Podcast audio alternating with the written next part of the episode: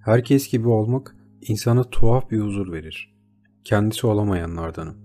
Bazıları başka şansları olmadıkları ya da gereken cesareti gösteremedikleri için kendisi olamazlar. Bense çocukluğumdan bu yana bir hastalık gibi derime yapışan kimliğimi bulmak için yazar olmak istedim.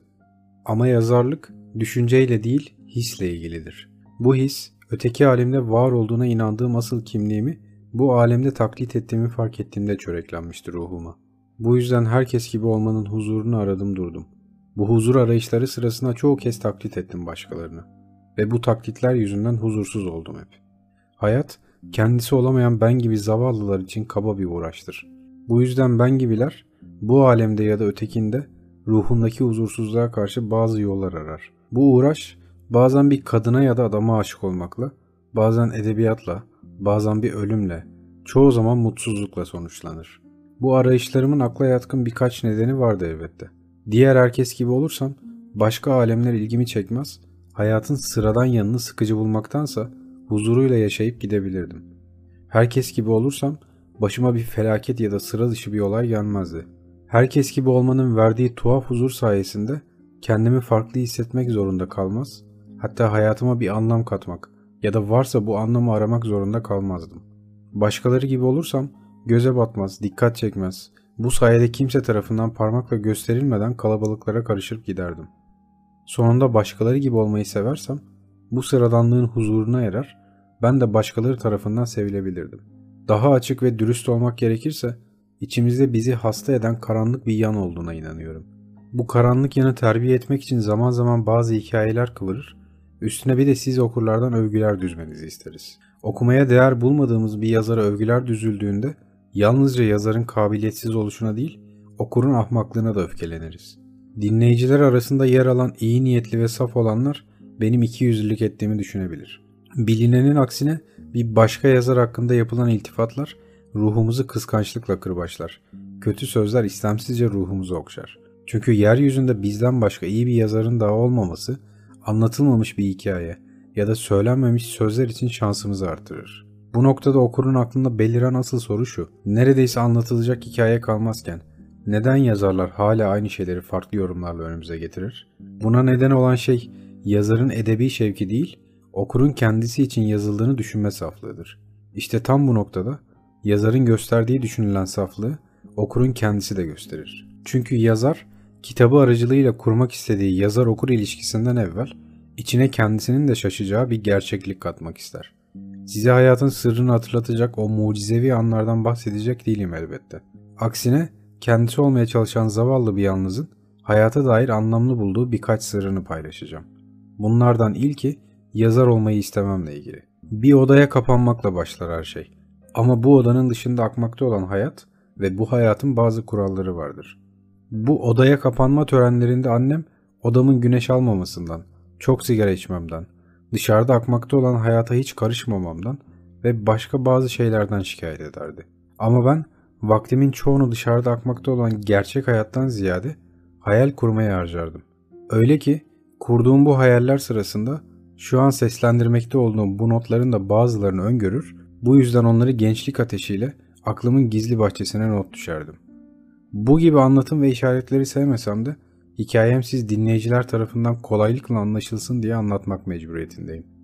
Bu türden işaretler her ağır ve kasvetli hikayede olmalıymış gibi yazar da okuyucuya bazı sayfalarda göz kırpar ve der ki ''Ey okuyucu, narin parmaklarını, dikkatli gözlerini gezdirdiğin sayfada sana aslında başka şeyler anlatmak istiyorum. Hayır onu değil. Hayır çift anlamlı konuşmuyorum. Hayır dilime takındığım alaycı üslup saklamak istediğim kasvetli yanımdan kaynaklanmıyor. Ama ben çift anlamlı konuşmak ya da kimliğimi ararken başıma gelenlerden değil, şeylerden bahsetmeliyim. Aşktan, mutluluktan, mutsuzluktan, eski mektuplardan, hayattan ve daha gerçek bulduğum öteki alemden. Yazarın derin üslubunda gizlenen ve okuyucuya vermek istediği gizli mesaj, hikayem hayatını değiştirecek ey okurdur çoğu zaman.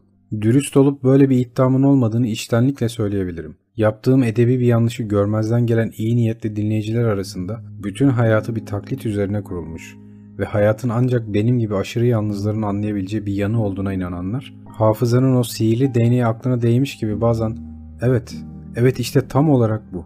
ruhu kayıp tek zavallı ben değilmişim diye keyifleniyordur. Bu da dikkatli dinleyicileri şu sonuca götürüyor. Bundan seneler evvel seçimlerimizi başka türlü yapmış olsaydık, şu an olduğumuz kişi mi olurduk yoksa başkası mı? Şu an olmak istediğimiz kişi miyiz yoksa olabildiğimiz kişi mi?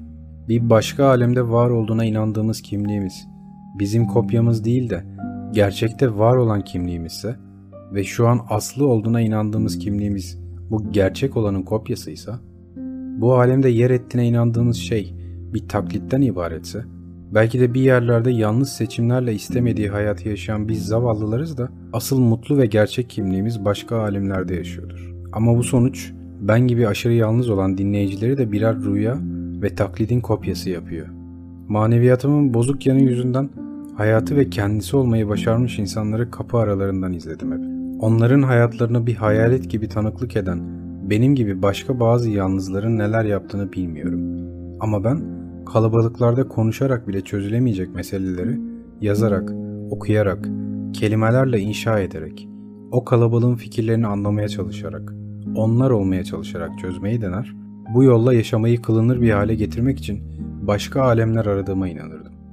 Boş bir evin karanlık bir odasında tek başına yaratmaya çalıştığım bu dünyayı, daha önceleri de birilerinin yarattığını anladığımda, dahası bunu her hayal ettiğimde, büyük bir hayal kırıklığıyla birlikte şiddetli bir kıskançlık buhranına kapıldığımı hatırlıyorum. Benim bir başka, eski ya da yeni, herhangi bir yazarla kurduğum bağ, onu karanlık bir odada, bir masa başında kağıt kalemle savaşırken değil, onu oraya, o masanın başına neyin getirdiğini hayal etmekle gelişirdi.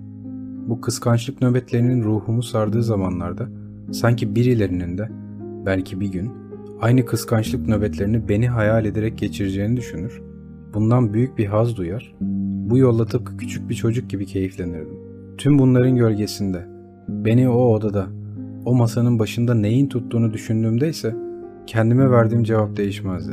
Kendisi gibi olabilmenin tek yolu başkalarını taklit etmekten geçer. Ama kendim olabilmek için başvurduğum bu taklit oyunları sırasında da rol yapmam gerekliydi. Artık herhangi bir hayaletin taklidiyle değil, kendisi olmaya çalışan bir adam olarak, hayatı boyunca yazar olmak isteyen bir adam olarak seslenmek istiyorum. Yazar olmak isterdim çünkü kelimelerle, kitaplarla, onların karanlık ama huzurlu yanıyla yaşamayı severdim. Pencereden bakmayı, pencereden bakan adam olmayı, pencereden bakan adamı hayal etmeyi severdim. Herkes uyurken uyku ve kahve kokan ağzımda tuttuğum sigarayı severdim. Başkalarının uykusuna denk düşürdüğüm yorgun ve uykusuz sabahlamaları severdim. Tozlu kitapların yıpranmışlığına, önemine, bu kitapları kiloyla satan sahafların kaygılarına üzüldüğüm için yazar olmak isterdim. Bu kitapları alan iyi insanların da tıpkı ben gibi edebiyatın üzerindeki kara bulutlara, içeri atılan yazarlara, unutulan kahramanlara üzüldüğünü bildiğim için yazar olmak isterdim. Ama iyiliğin en çok roman kahramanlarına yakıştığını bildiğim için yazar olmak isterdim. İyi kahramanlar yaratıp onların yaşadıklarına, acılarına, kaygılarına, isyanlarına, çocuksu bir şaşkınlıkla tanıklık etmek istediğim için yazar olmak isterdim. Yaptıkları hataları, kapıldıkları endişeleri, inatla savundukları doğruları uğruna dile getirdikleri isyanları, seneler sonra bile kadınsı bir tebessümle hatırlansın diye nasıl da acemice çırpındıklarını görmeyi sevdiğim için yazar olmak isterdim. Bir yazar olarak yarattığım kahramanlardan öte, o kahramanların yarattıkları yazarı hayal etmeyi sevdiğim için yazar olmak isterdim. O hayali yazar aracılığıyla okunan kitapları, merak edilen kahramanları, onlara yöneltilen acıklı soruları büyük bir keyifle hayal eden, hayali beni düşünmekten kendimi alamadığım için yazar olmak isterdim. Ruhum da kitaplar kadar karanlık olduğu için yazar olmak isterdim. Bu karanlık kitaplarda ölen kahramanlara sizden önce ve daha çok üzüldüğüm için yazar olmak isterdim. Ruhumun şifrelerini çözmek için, kıvırdığım hikayeleri sevdiğim için yazar olmak isterdim. Kafası hep karışık bir adam olduğum için yazar olmak isterdim. Karanlık bir odada, masa başında yarattığım öteki alem sayesinde belki herkes gibi bir cemaat adamı olabilirim diye yazar olmak isterdim. Hayatın her anının bir kitaba nakşedilecek kadar değerli olduğunu düşündüğüm için yazar olmak isterdim. Yarattığım her kahramanda biraz olsun kendimi bulabilir de belki bir gün gerçekten kendim olabilirim diye yazar olmak isterdim. Yalnızca kendim olamadığım için, herkese bir başka ben sunmaktan yorulduğum için yazar olmak isterdim. Yaşamayı biraz daha kılınır bir hale getirmek istediğim için yazar olmak isterdim. Kendime iyi bir geçmiş bırakmak istediğim için, ailemin, arkadaşlarımın, zoraki bir nezaketle katlanmak zorunda kaldığım insanların olmamı istedikleri kişi olmak istemediğim için yazar olmak isterdim. Onlara yalnızca edebi şekiller vererek canlarını yakabileceğime inandığım için yazar olmak isterdim.